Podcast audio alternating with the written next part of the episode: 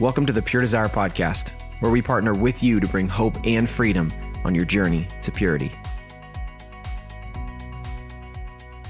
Hey there, I'm your host, Trevor Windsor, and we're so thankful you're taking time out of your day to hang out with us. I'm here with my co host, as always, Nick Stumbo.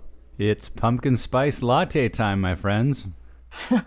It's, No. it's true. it really is. It's everywhere. Pumpkin spice or die. It's in my. Cheerios, my muffins. Like pumpkin spice has cornered the market. Do you think that pumpkin spice exists? Like, it's kind of like if no one's around and the tree falls, does it make noise? Does pumpkin spice exist outside of the fall? Yeah, it's like, is there a pumpkin that you go to and this is a pumpkin spice pumpkin, but this is just a regular pumpkin? Like, how did someone determine this is a pumpkin spice? Because it's not just pumpkin; it's like pumpkin plus. Right. And who got to decide this is what constitutes pumpkin spice flavor? Well, and people say that pumpkin spice is a white girl thing. Why does it have It to be a white girl thing? And why does it have to be a girl thing? I think everybody likes pumpkin spice. Pumpkin spice is the unicorn of fall. So let's just stop right now because for sure we could do an entire episode on PSL right now, but we're not going to. uh, so today uh, we have Ashley Jameson back with us. Ashley is the international groups coordinator for women's groups. You already heard her talking already on the podcast. Ash, thanks for being here. Glad to be here. So today we're going to be talking about how to develop Pure Desire group leaders uh, in your church. So this is an essential piece to really growing Pure Desire groups. And uh, today we're just going to be talking through how to best identify, how to equip, and really how to develop group leaders in your church. Well, it's such an important topic, Trevor. We get the question a lot. You know, we know we want to do something for our church. We need to start groups, but we don't have anyone to lead the group. So what do we do? And it can be a real kind of um, stopper for someone to say, where do we begin? And so hopefully this episode gives them some ideas, gives them some things to look for, and they can see a pathway if if they're going from you know nothing to something. What does that look like?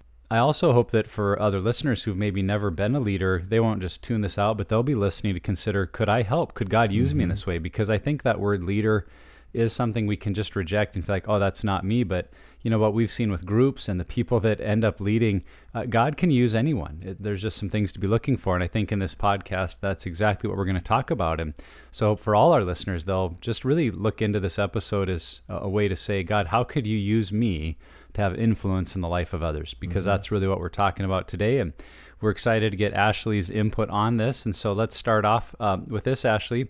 Uh, why is it important to develop other group leaders for your Pure Desire groups? Well, I think that's kind of a two part question because um, it is so important to develop other group leaders because the curriculum, one, first of all, one, the need is huge. There will probably never be enough group leaders for the amount of uh, people and teens that need this kind of uh, group. So we just need a lot. We get calls every day. Uh, Rich and I are constantly flooded with calls of people looking for groups everywhere. There just is not enough out there. There's not enough group leaders out there.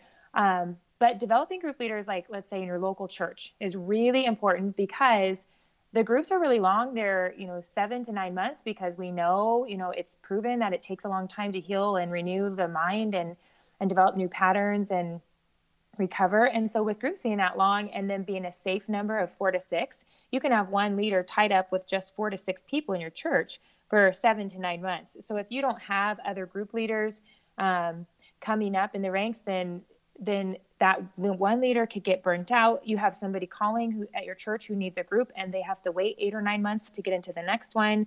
Um, so there are just so many reasons why that uh, churches need to be focusing on developing leaders because so many of their members are struggling with this issue and need a place to go. Well, and, and something too, just on a practical side, the personal burnout that can happen if that leader is the one who's consistently going through and leading these groups can be a real issue. Um, you know, I've I've met some guys and some gals who have done it for a certain period of time, haven't developed any group leaders, and then the ministry just dries up because that person's got to check out, and they don't offer groups for an extended period of time. So that's a real issue.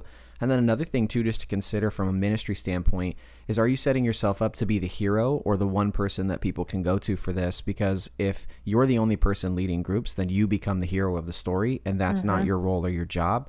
Um, and so if you develop other group leaders, then you end up giving them this ministry away to other men and women and not setting it up as this hierarchy or top down type thing where you're setting yourself up to be the the all star or the superhero. Well, yeah, and the principle is there that growth and leadership go together. So if you only have one leader, you're not going to have much growth. But if you develop leaders, you're planning and also facilitating the growth. Mm-hmm. And so if there is that one person in your church that's like, oh, well, they lead those groups, you know, quote unquote, then you'll always be limited to that one person's capacity. And that's not healthy in any ministry, mm-hmm. let alone one that we know is such a pervasive problem in the church. Um, and the other thing I think about from what we're talking about here, we're hoping to develop healthy people. And healthy people may feel called to go on to other things because their sobriety is intact. They've really seen God transform their life, and they feel like the healing that they have is now uh, enabling them or they're responding to God's call to go be a part of another ministry. Mm-hmm. And you don't mm-hmm. want someone to develop to a point of health and then leave leadership of pure desire groups that now you have nothing left.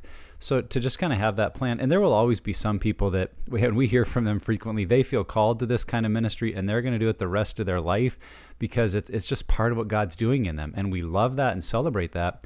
But I really believe there's going to be many other leaders that this is for a season in their life. Yeah. This is for a couple of years. Uh, they're pouring into others, but they're going to go on and you know join a church staff or become a small group leader or serve in other ways. And we want to celebrate that and not hold on to them like, oh no, we're losing our only leader um, if you're continually developing other leaders, then when someone does um, come to you and say, I, I, feel God calling me now to this, you can celebrate to say, that's yeah. awesome because of the health in your life. Look what doors are opening for you because, and then you've got other leaders that are ready to step in and take those groups and, and keep growing them. Yeah. So we've talked about this a bit on the podcast before, but I just want to address it again just as we're talking through this. What, if any, are the prerequisite requirements for being a group leader? Are there any?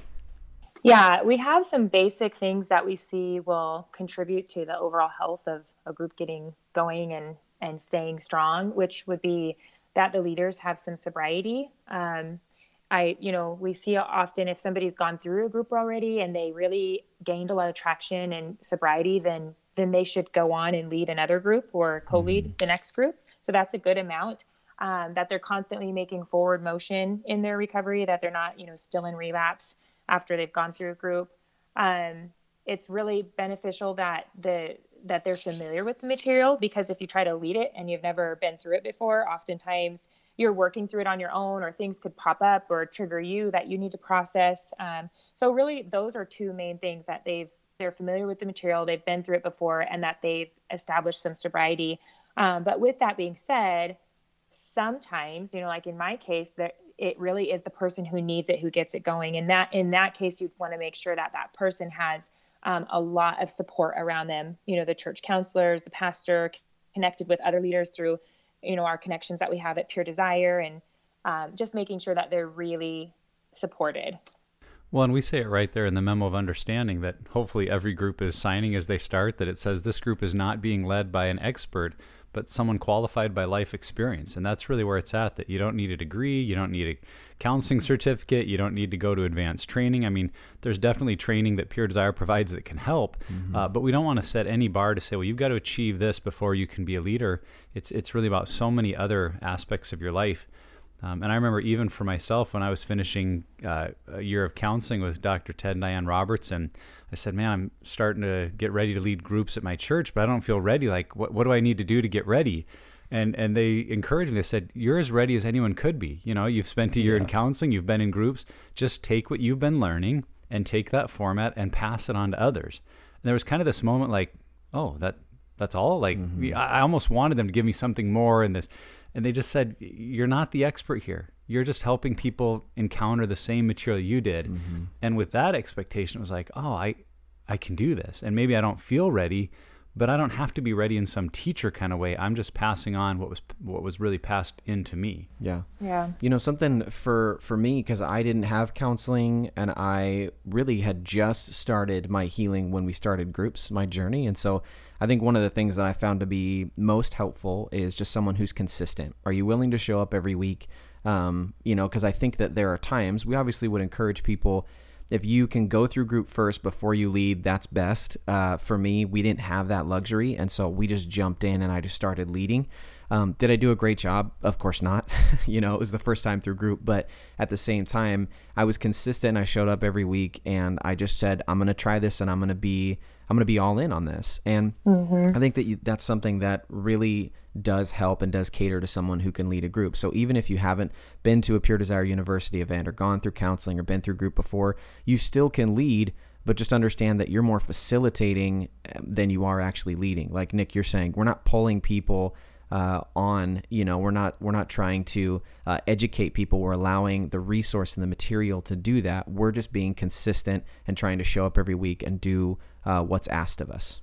Yeah, I think that's a really good point. And I've even said to some of my groups that I've helped get started where they didn't have an actual leader that it's it's a lot different if if Pure Desire didn't offer so many resources on how to lead a group, how to use the tools, you'd almost all be sitting there trying to figure out what the best way was. But I found that's a really good approach to say, we're all going to figure this out and we're all going to keep the group guidelines and we're all going to stay on track and make sure we're running it the same way so that they can kind of keep each other, take ownership in the group together. And because we offer so many leadership tools, um, it's like a little compass that they can just keep going back to to make sure their group is on the right track and and it's nice when they can step in like that. It takes a lot of pressure off the new leader.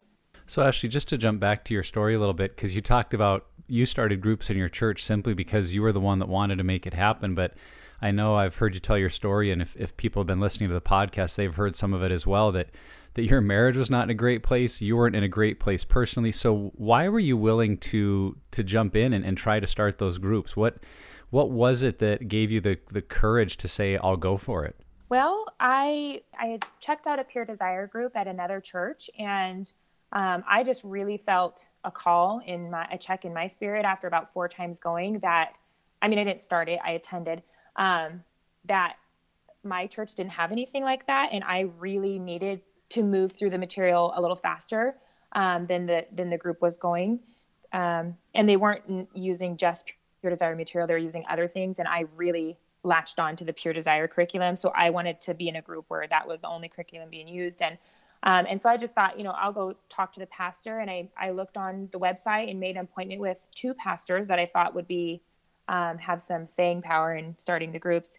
And I actually first asked if they had anybody to lead them in that great big church. And they said there was nobody they could think of and nobody that would lead that kind of ministry and that I had the freedom to do it. And and they even said, you know, you'll probably get some skin knees. And the counselor was worried, and they said they were throwing me to the wolves, and she was worried for my soul that I was mm-hmm. going to lead this kind of group. I mean, it was very like overwhelming, but I really, really wanted to go through the pure desire material, and there was nobody to lead it. And so I just, I just did it, and it was, you know, like Trevor said, I made a lot of mistakes. Um, and as soon as I learned some really great guidelines and implemented them, then the groups just took off. So if you can just um, be willing and really stick to the guidelines that we provide, then your groups will probably do really well. Well, I think in your story, Ashley, there's some elements there that anyone listening could try and identify in their own life. That number one, you saw a need. Number two, you felt a call. And number three, you proceeded with a covering from your church that even though they didn't have anyone else to lead it, you at least went to your pastors and you were doing it with their encouragement and their help. Um, and I think anyone listening that has those three factors in place, they see a need, they feel a call, and they've got the covering of their church or pastors to start, um, should definitely consider diving into group leadership, even if they've not really experienced a full group before. Mm-hmm. Uh, so, if a church or someone is looking at, well, boy, what do I look for in identifying leaders? What kind of things come to mind? We've already mentioned a few, you know, someone that's available, uh, but what are the, the kind of uh, characteristics or just the trademarks you look for in someone that say, man, I think they'd really be great at leading groups? What comes to mind for you? Uh, there's a few things. And because I lead groups continuously, I constantly can see who the next leader kind of is going to be. And the things that I notice are um, because our group guidelines are so crucial to how well the group's going to do, it has to be somebody that's not afraid to keep the group guidelines and to make sure that those stay strong. That's the number one. Um, doesn't matter if they're shy or vocal or or whatnot because they're really just guiding people through the material. Um, somebody that shows up and always has their work done, I can tell if they really take the material seriously because their answers are thorough and done when they show up. They always show up on time. Um, and honestly, I think I've shared this in one of the universities. Um, you can have somebody who seems a little cranky and maybe controlling end up being a really great leader. I was. and because they're they they really want things to be done right or they mm-hmm. really want um, something that they need and so they're willing to be a little bit feisty to get it and that can actually turn into a really great quality for a leader um, as long as they can you know still be nice in the process yeah when looking at this question, you know, I recently just started up another Conquer series, and uh, I had a couple of the guys talking to me about um, they're excited that I was leading the group, and um, you know, I, I, feel like I need to quote Bob and Rebecca Vandermeer a little bit. They they hate the word leader when talking about pure desire groups. They like facilitator. And um, I kind of have adopted that. And what I responded was, I'm really not leading the group. I'm just, if anything, I'm leading in vulnerability. So I'm just going to be the first person to share and open the door and try to diminish any shame that might be in the room or really just invite other people into telling their story. And so for me, that's what I would look for. I'd look for someone who's characterized by being someone who allows other people into their life, who's vulnerable and authentic in sharing their story, um, and is willing mm-hmm. to just show the mess of their life to to invite people into that because if you're closed off and you've gone through the material leading a group i think is going to be difficult if you're not willing to be that vulnerable person who goes first so that'd be just one thing i look for yeah, and that's actually why I, I like the word leader, and, and you know, not to agree with Bob and Rebecca, because I totally get where they're coming from. We don't want someone to feel scared away because they're not an expert or a trained professional, or maybe that that mm. high definition of leader. But it, at its basic definition, a leader is someone that um, goes first that that they're leading because they're doing it as well. And i think that's so crucial. And when i think of what makes for a good group leader it's someone that's willing to do the work themselves. And so when they say hey yeah. we should all be making our weekly phone calls they'd better be making their weekly phone calls. And when they say the mm. homework is so important they'd better be modeling that because they're doing the homework. And so there is that leadership quality of uh, do what i'm doing. And i'm confident if you'll do what i've been doing that this is going to work for you as well. Not because there's anything special about me, but because I get it. I understand how this material works, and I'm I'm working it to the best of my ability in my life, and and I'm asking you to follow along. Not necessarily follow me because there's something great about me, but follow me because I'm watching it work in my life, and I'm pretty confident it'll work in your life too. Yeah. All right, so let's look at the flip side of that. So we kind of have an idea now that what the prereqs are for someone being a group leader. What are some things we look for in those people? Let's look on the other side of that. What are some things we should avoid when looking for group leaders? Mm. Yeah, we have a really great um, part of the conference that we cover. Um, some group members that can maybe cause some deterioration in the group. And I think when you have somebody who's um, really wanting to give advice or not willing to look at their own stuff very deeply, just wanting to help others, sometimes it beca- it can become um, a baby, you know, a baby for them. That this ministry is their baby, and they want to um, do for others, but they're not necessarily healthy yet. I think you touched on it in the beginning. What you might it might have been you, Trevor, when you said that um, if you just have one leader and it's not growing or maybe it was nick that sometimes to me is a like a red flag and and i don't i know it's not always intentional but if you're not willing to to let other people lead and let other people have say then it kind of can be a red flag. And so when i see somebody wanting to just take control and um, not focus on their own needs or or their own issues or even wanting to invite other people in then it then it can be a red flag that this really has just become their like their little precious baby ministry that they want to be in control of and and I would never put anybody in leadership in a leadership position in church like that until they can figure that out. Yeah, when I think about maybe some things to avoid, it's just looking at that um, maybe that pride humility scale, and if, if they just really come off as prideful or arrogant or I've got it figured out, let me tell you what to do. Um, that that's very different than what I was explaining about leadership being I'm working hard on this in my own life, so follow what I'm doing that that can come out of humility to say I'm I don't know anything special. I'm just following this this group material, and I think you could follow me as I do it.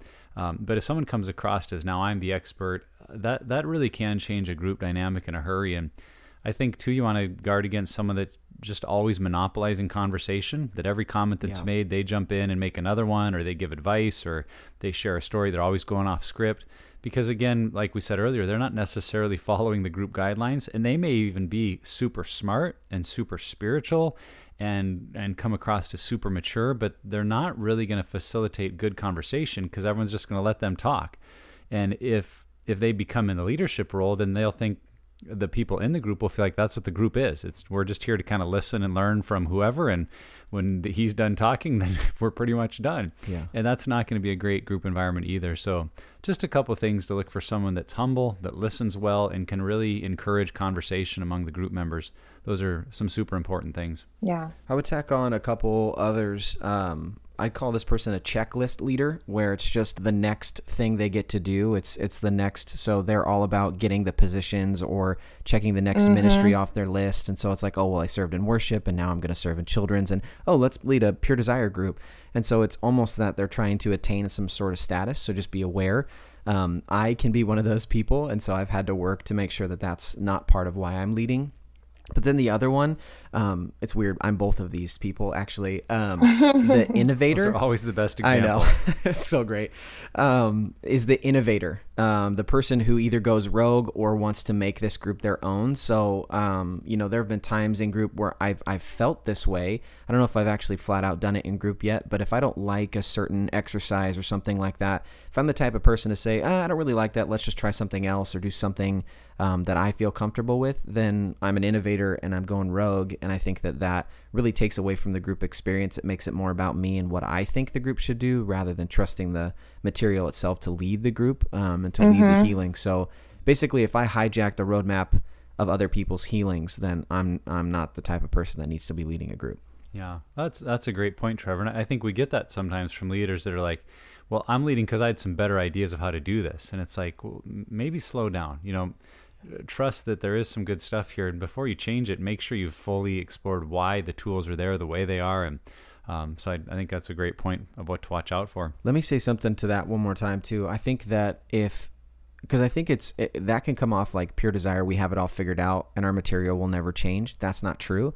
If you do have stuff that you think would improve the group, let us know. Like yeah, we want to sure. know that stuff because we want to try to create the best group experience and the smoothest healing journey we can for other people. So if, if you are an innovator and you do have great ideas, email us, let us know. We'd love to make this these resources as best as they can be. Yeah, that is good. That's really good advice because I found myself messing up some groups a couple years ago because I did have so much knowledge just from starting to work at Pure Desire. Mm. And you really can I mean, the, the groups are really packaged in a nice way for people to be able to work through the material and the order and the pace they need. And so sometimes when we throw in all this other great stuff, like, oh, oh I heard this great sermon, let's all listen to it this week, or I heard this, there's this great book. It's really hard to resist that, but it's it's really important. And people just need to be able to focus on one thing at a time and do it well and then move on to something else mm-hmm.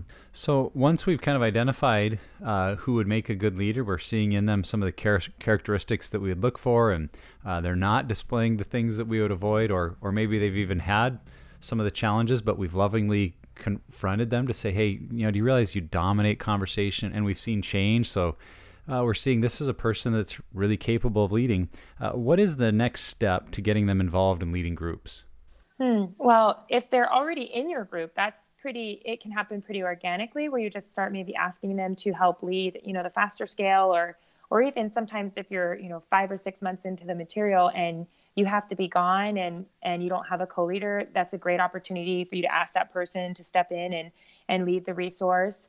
Um, I, I really like to start encouraging people, you know, halfway through the material, a little bit towards the end that um, they could go on and lead. And usually you can see their eyes light up if if that's something they've just been waiting to be asked to do. Um, if if uh, if they've never led, um, one of our really really great leaders, and she's also an RGL for um, Pure Desire, Sarah Peters. Um, I had invited her to go through the material with me a little bit and start um, co-leading. You know, start leading a group, and and I just stayed with her for a little bit, and then let her have it when she had it under control. So kind of just coached her and and helped kind of walk around the field, and then you know let her have it. And and that really worked well too just so she felt supported. And i think too just if because I, I agree with you ashley i think that's the best way to get someone into that role is to then give them feedback um, and have that open dialogue with them. Like I really appreciated when you said this when asking this open-ended question, or the way that you shared here your vulnerability, really hitting on that. But then if there are some things that you saw that didn't go very well, still being gentle but being honest, like okay, you might have dominated conversation here, or you might have tried to give advice there. That way, mm-hmm. that person has an idea going into the next week. Okay, here's some things I can work on. So, still, I mean, investing in them in that process, not just saying, hey, just do what I need you to do when I'm not able to do it or when I need you to do it. It's no, I'm going to be more invested in your development as a leader. So let's have, um, and whether that's like coffee, you know, once a week or that's 15 minutes, you know, extra after group, just set up a time where you have an open dialogue with them. I think involving them in that role as a co-leader is so important, and it makes me think of what you know what you guys are talking about. I ran across uh, an author named Dave Ferguson. He lays out this pattern. I'm sure it's not unique to him, but but his progression was to say, "I do, you watch, we talk." Mm-hmm. Uh, so the first time I'm modeling, but you know that I'm developing you for this, so you're watching me from a different lens of, okay, I need to f- kind of really pay mm-hmm. attention to what he's doing, and then we talk about it after the group. And then the next time I do, you help, we talk. So now I'm engaging you in a more active way. You're actually getting a piece of the action, and now I'm helping you see what could have been worked on.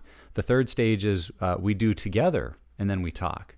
The fourth stage, you do, I help, we talk. And then by the fifth stage, um, you do, I watch, we talk. So by the end, they're doing maybe running a whole group. And the mm-hmm. nice thing with a pure desire group experience usually being you know anywhere from seven to ten months long you really do have time to walk someone through those phases where initially they don't need to do anything they just know they're watching you and learning and then by the end you don't do anything you're just watching them and providing constructive feedback and praise for what they're doing well.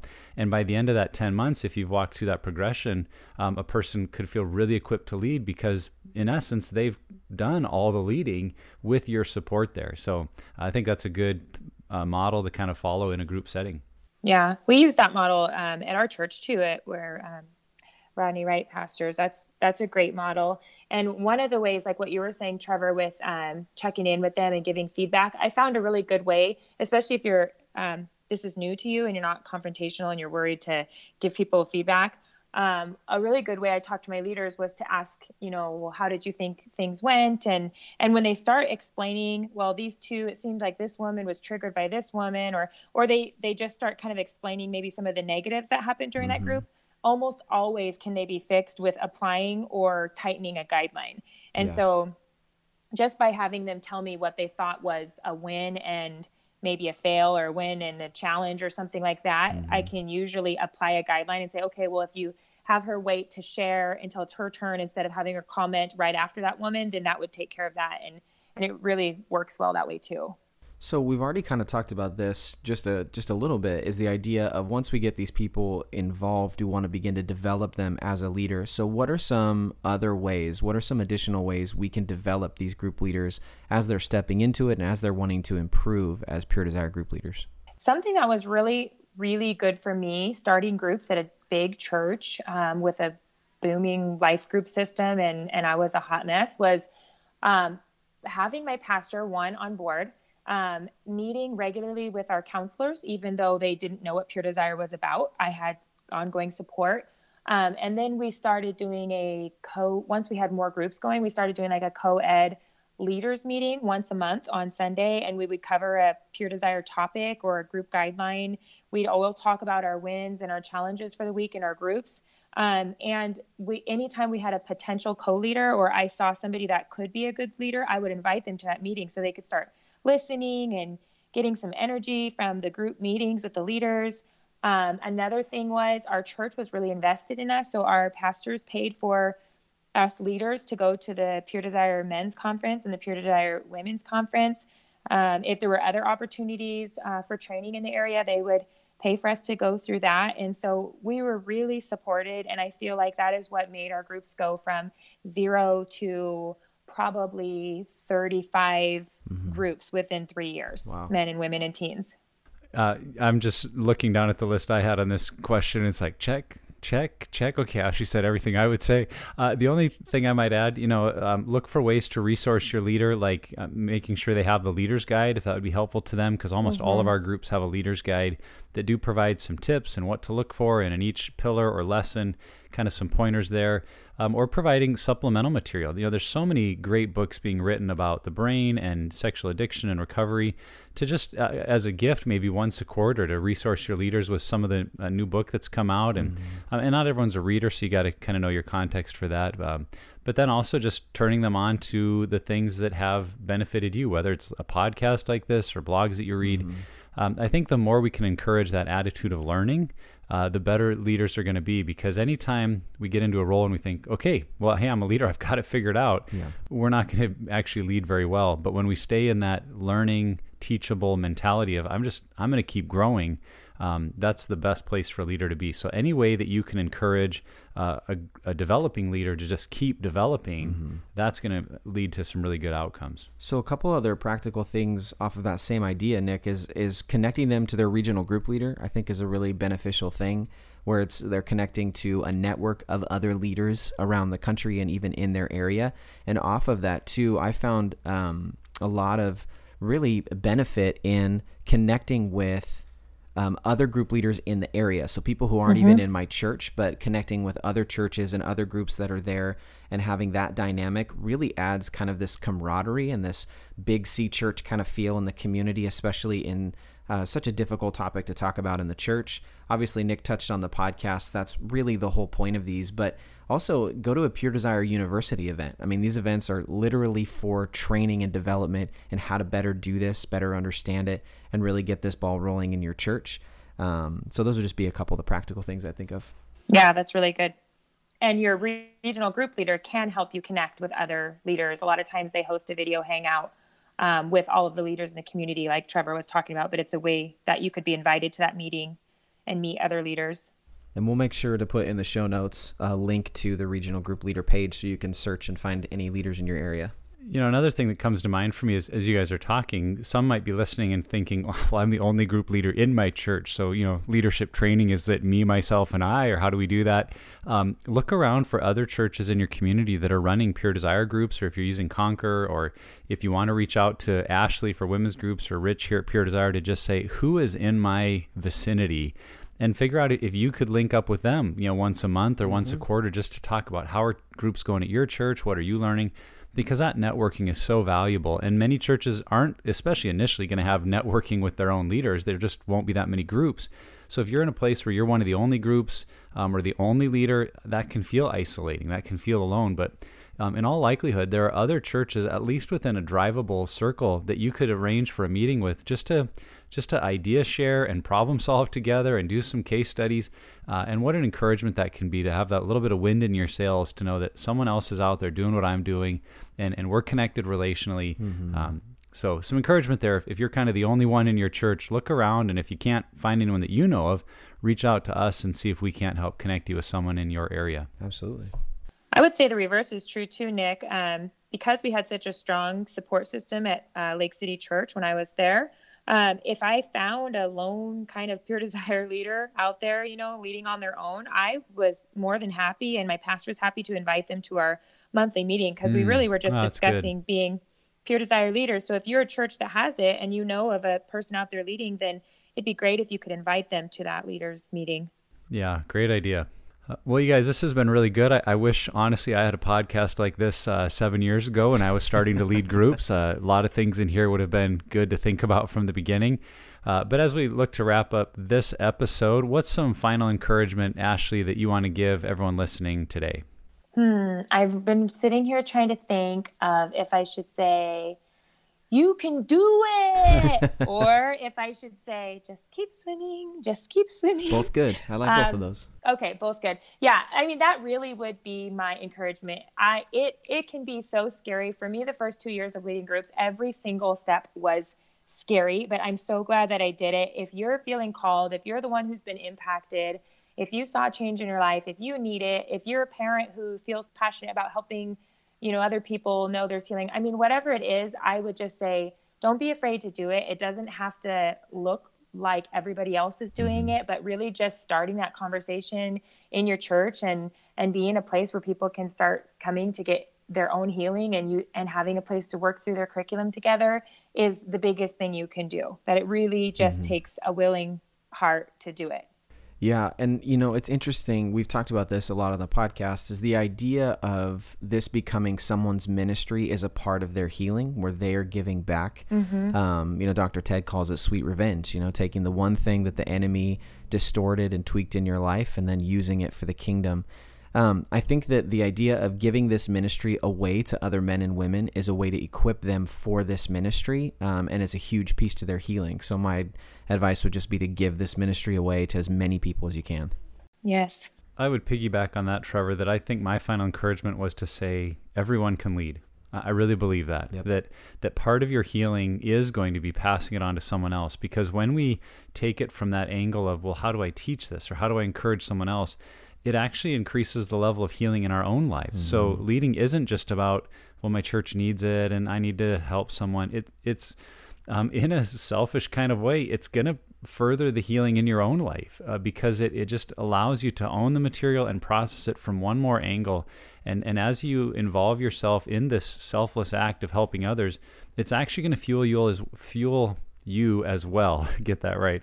Um, so maybe someone's listening and they're like, well, I'm not a leader. This one's not for me. Mm-hmm. I, I, hope you will really say, God, how can you use me? How can you um, take my life experiences, the things you've put into my life, and use it to benefit someone else because it's going to help you in your healing as well. So don't run from that. Um, partner with what the Holy Spirit wants to do in your life and trust that in whatever um, way you lead, God will really use that for you and for those that you're leading. Yeah. So, being willing to identify, develop, and invest in future group leaders is essential to growing a healthy sexual integrity ministry. There's no other way about it. Believing that you're the only one that can grow the ministry is one of the fastest ways you can burn out and definitely create an unhealthy ministry. So, we have to give this ministry away. We have to equip other men and women to do this if we want to reach more men and women with sexual health, if we want to restore marriages, if we want healthy relationships. So, uh, Ashley, thanks so much for hanging out with us. Appreciate it. Yeah, thanks for having me on again. And thank you for listening to the Pure Desire podcast. If you like what you're hearing and want to keep up with the podcast, please subscribe. You can also rate and review our podcast and let us know how we're doing. For more information, check out our website, puredesire.org. And you can follow us on social media at Pure Desire PDMI. Once again, that's at Pure Desire PDMI. We'll see you next time. Thanks for listening to the Pure Desire podcast. For more information, check out our website, www.puredesire.org. Check in each week for new content on the podcast, and we pray that it will help you find hope and freedom on your journey to purity.